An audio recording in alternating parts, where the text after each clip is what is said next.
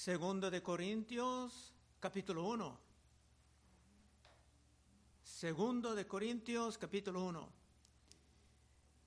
En la primera carta de Corintios, Pablo tuvo que corregir una gran variedad de errores. Unos estaban negando la realidad de la resurrección, otros estaban cayendo en sus diferentes grupitos, siguiendo diferentes predicadores. Uno estaba aún en una relación incestuosa con la mujer de su padre. Otros abusaban la mesa de la Santa Cena, tomando la cena de manera indigna y cayendo bajo las consecuencias. Pero en esta segunda carta será aún más difícil para San Pablo porque ahora más y más tiene todas las fuerzas del infierno en su contra. Versículo 1. Pablo, apóstol de Jesucristo, por la voluntad de Dios, y el hermano Timoteo a la iglesia de Dios que está en Corinto, con todos los santos que están en toda Acaya. Gracias y paz a vosotros de Dios nuestro Padre y del Señor Jesucristo. Es un saludo normal para Pablo, pero empieza declarando que era apóstol no por su propia voluntad, sino por la voluntad de Dios. Es que en esta carta Pablo tendrá que defender su autoridad como apóstol, porque unos falsos llamados superapóstoles vinieron de Jerusalén tratando de establecerse en Corinto hablando mal de Pablo. Segundo de Corintios 11:4, veremos más tarde. Porque si viene alguno predicando a otro Jesús, que el que os hemos predicado, o si recibís otro espíritu, que el que habéis, habéis recibido, es otro espíritu, no será el Espíritu Santo. U otro evangelio, que el que habéis aceptado, bien lo toleráis. Y pienso que en nada he sido inferior a aquellos grandes apóstoles. En otras traducciones dice super apóstoles, aquí dice grandes apóstoles, pero eran unos que realmente ni merecían el nombre de apóstol, es que estaban trayendo doctrinas distorsionadas. Se buscaban muchas maneras de atacar a San Pablo, pero una era por sus sufrimientos. En el libro de Job, el gran hermano sufría mucho, aunque era un hombre justo. Sabemos que bíblicamente esto puede pasar. Pero los adversarios de Pablo dijeron que algo estaba mal con Pablo porque tenían muchos sufrimientos mientras ellos vivían su mejor vida ahora. Pablo sufría por dos razones. Se avanzaba el reino de Dios muy agresivamente y por esto tenía todas las fuerzas del infierno en su contra. Y Dios permitía una cantidad de sufrimientos para mantenerlo en la humildad. No es siempre fácil mantenerse humilde cuando eres muy, pero muy talentoso y eficaz en la obra. Veremos también en este libro, en capítulo 12, segundo Corintios 12, 7,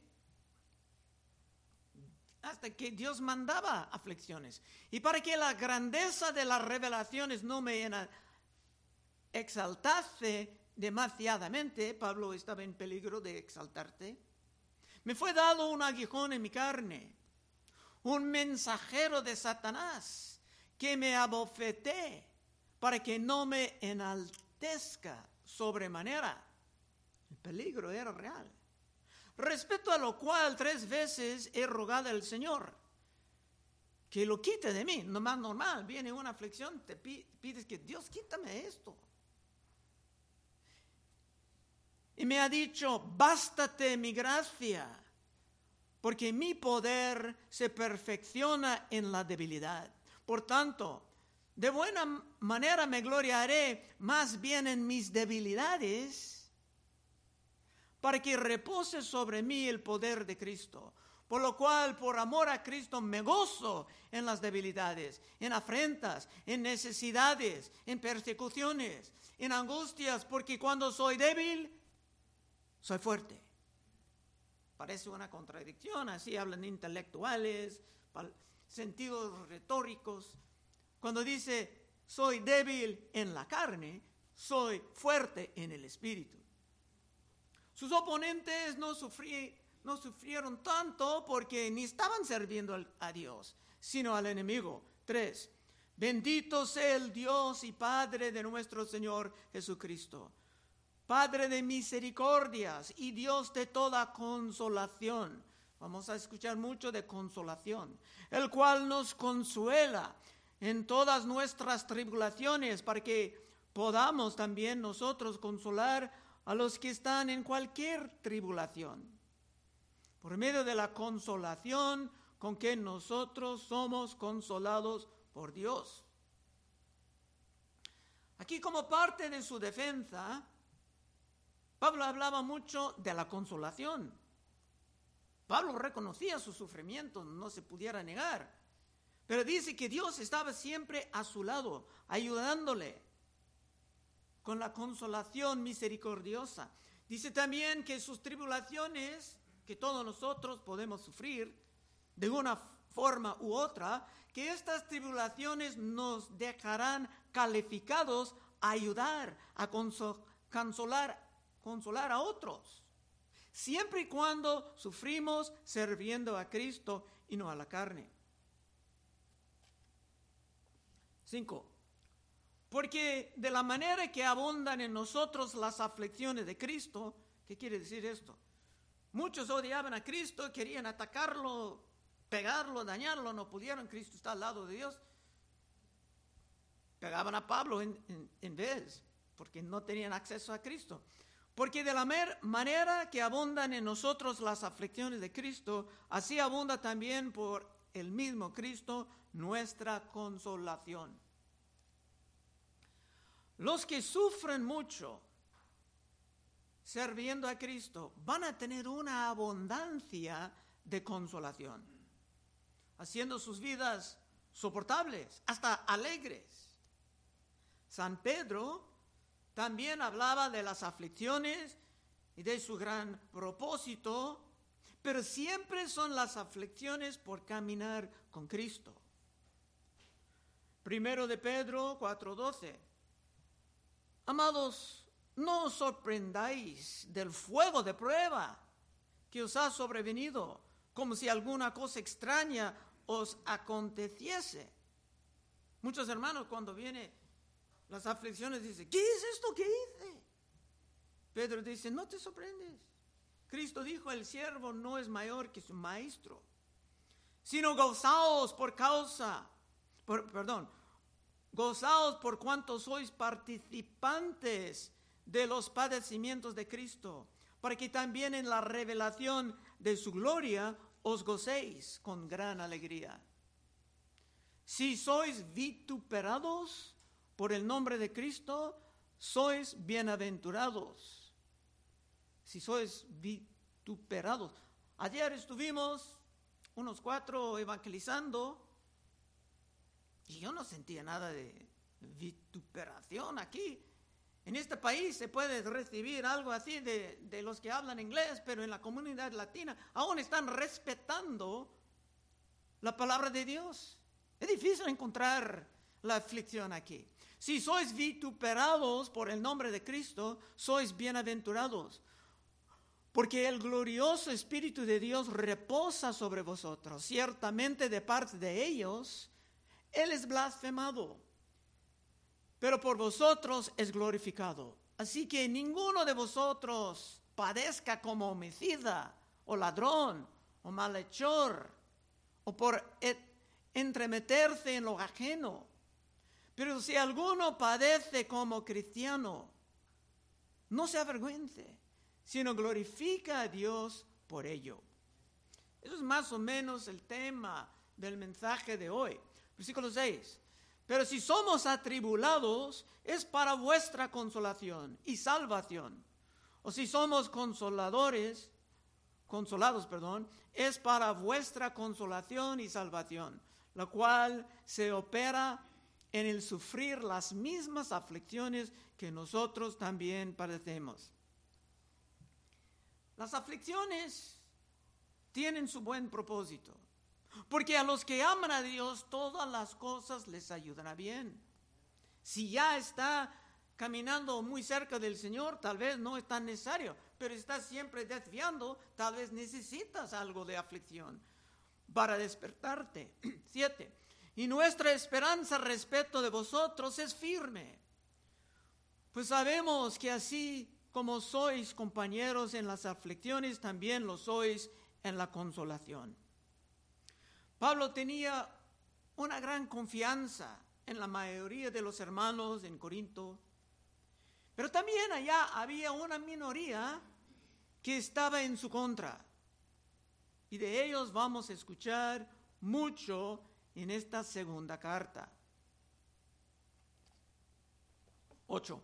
Porque hermanos, no queremos que ignoréis acerca de nuestra tribulación que nos sobrevino vino en Asia, pues fuimos abrumados sobremanera más allá de nuestra fuerza, de tal modo que aún perdimos la esperanza de conservar la vida.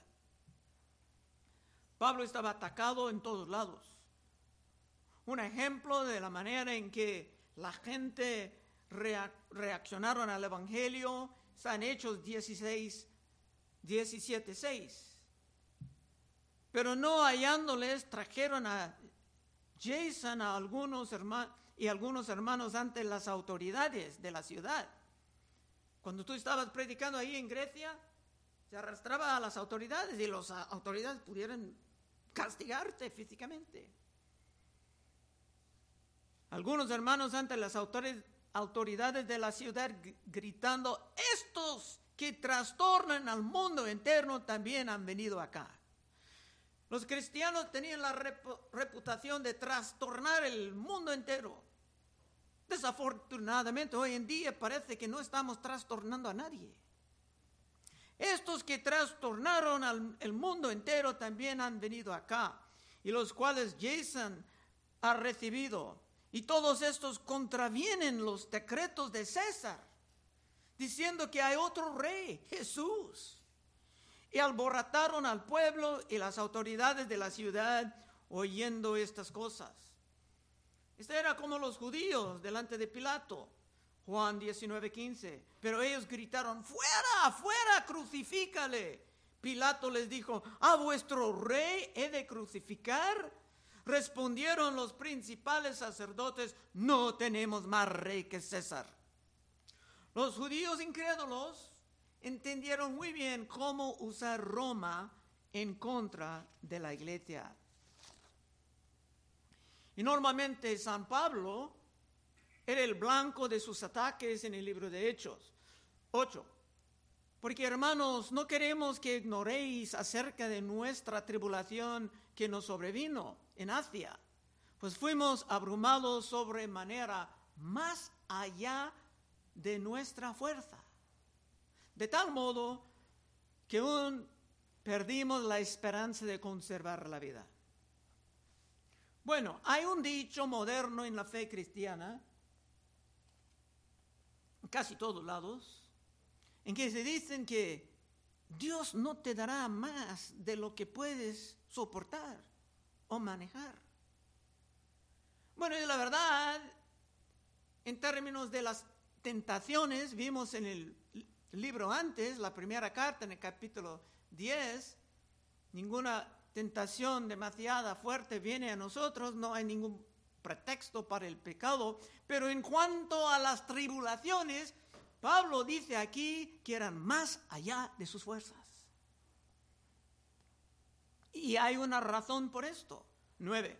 Pero tuvimos en nosotros mismos sentencia de muerte para que no confiásemos en nosotros mismos, sino en Dios que resucita a los muertos.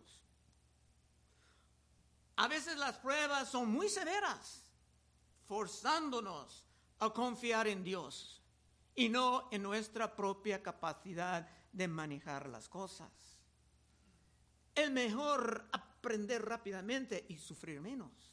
Nueve, pero tuvimos en nosotros mismos sentencia de muerte, para que no confiásemos en nosotros mismos, sino en Dios que resucita a los muertos, el cual nos libró y nos librará, y en quien esperamos que aún nos librará de tan gran muerte, cooperando también con vosotros a favor nuestro con la oración, para que por muchas personas sean dadas gracias a favor nuestro por el don concedido a nosotros por medio de muchos.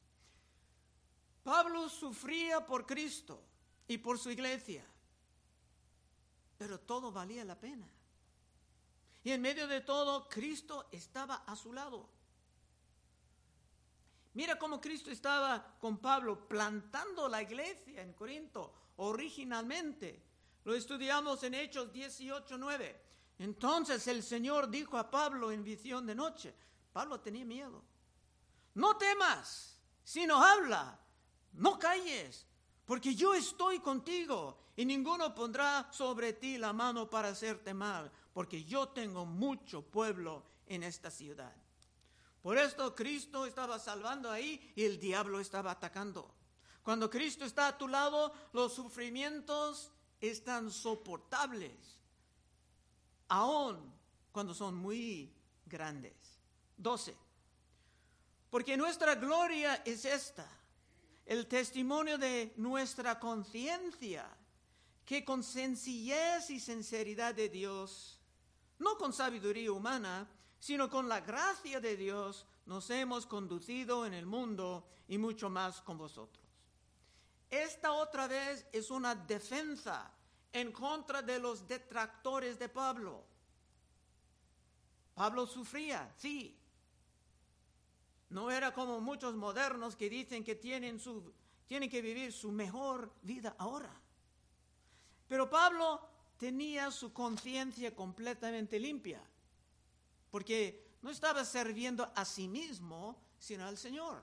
Y no sufría como uno que era castigado, sino por un proceso de purificación. 13. Porque no os escribimos otras cosas de las que leéis o también entendéis.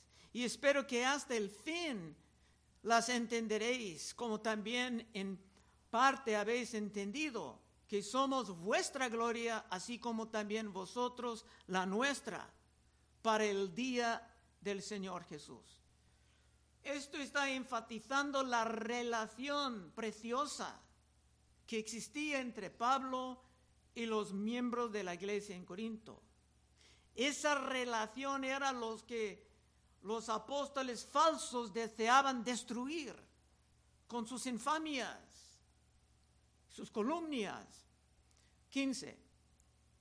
Con esta confianza quise ir primero a vosotros para que tuvieses una segunda gracia y por vosotros pasar a Macedonia y desde Macedonia venir otra vez a vosotros y ser encaminado por vosotros a Judea. Otra vez una defensa. Es que Pablo dijo que iba a venir otra vez a ellos, pero aún no ha venido. Y por esto sus detractores dijeron que Pablo no era nada confiable. Dijeron que Pablo hacía muchas promesas, promesas vacías que ni estaba pensando en cumplir. Bueno, su visita sí era demorada, pero no estaba cancelada. Muchos creen que Pablo estaba dándoles tiempo de arrepentirse y empezar a hacer los cambios necesarios. Pero sus detractores aprovecharon de esto para atacar su carácter. Y por supuesto, sus detractores tenían todas las fuerzas del infierno a su lado. En una ciudad llena de paganismo y carne. 17.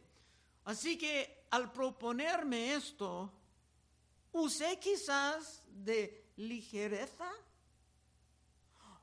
O lo que pienso hacer lo pienso según la carne. para que haya en mí sí y no? Esto aún está contestando a las acusaciones. Sus detractores dijeron algo como, mira, ese hombre no es, no es serio. Dice que va a venir, pero su sí es sí y no al mismo tiempo, o tal vez. No podemos confiar en este payaso. 18. Mas como Dios es fiel, nuestra palabra a vosotros no es sí y no. Pablo estaba viviendo en el Espíritu de Dios, no en la carne. Y cuando uno anda sirviendo a Dios, Dios mismo puede cambiar nuestros planes. Vamos a ver que Pablo dijo, si Dios quiere. 19. Porque el Hijo de Dios Jesucristo, que entre vosotros ha sido predicado por nosotros, por mí, Silvano y Timoteo, la credibilidad de todos estos estaban en juego. No ha sido sí y no, mas ha sido sí en él, porque todas las promesas de Dios son en él sí y en él amén, por medio de nosotros para la gloria de Dios. Es por esto que San Pablo gastaba tanto tiempo defendiendo a sí mismo aquí, en este capítulo. Si se pudiera derrumbar a Pablo, se pudiera derrumbar el Cristo que Pablo predicaba, para poner en su lugar otro Cristo, un Cristo falso. Pero en Cristo todas las promesas son sí y amén. No hay confusión, no hay nada inestable.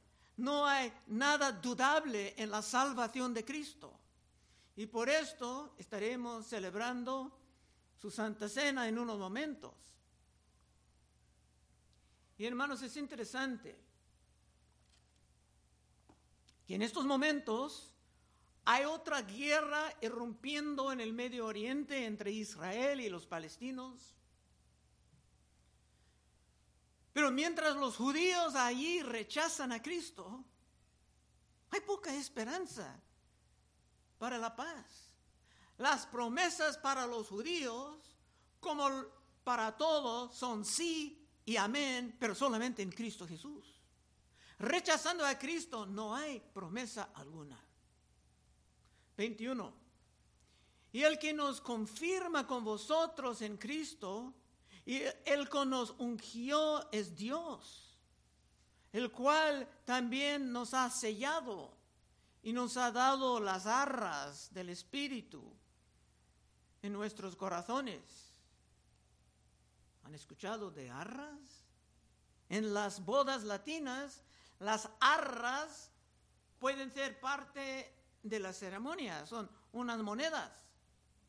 Pero aquí el Espíritu Santo en nuestras vidas es como las arras, un pago de antemano comprobando que nosotros ya estamos en rumbo a la gloria. 23. Mas yo invoco a Dios por testigo sobre mi alma, que por ser indulgente con vosotros, no he pasado todavía a Corinto.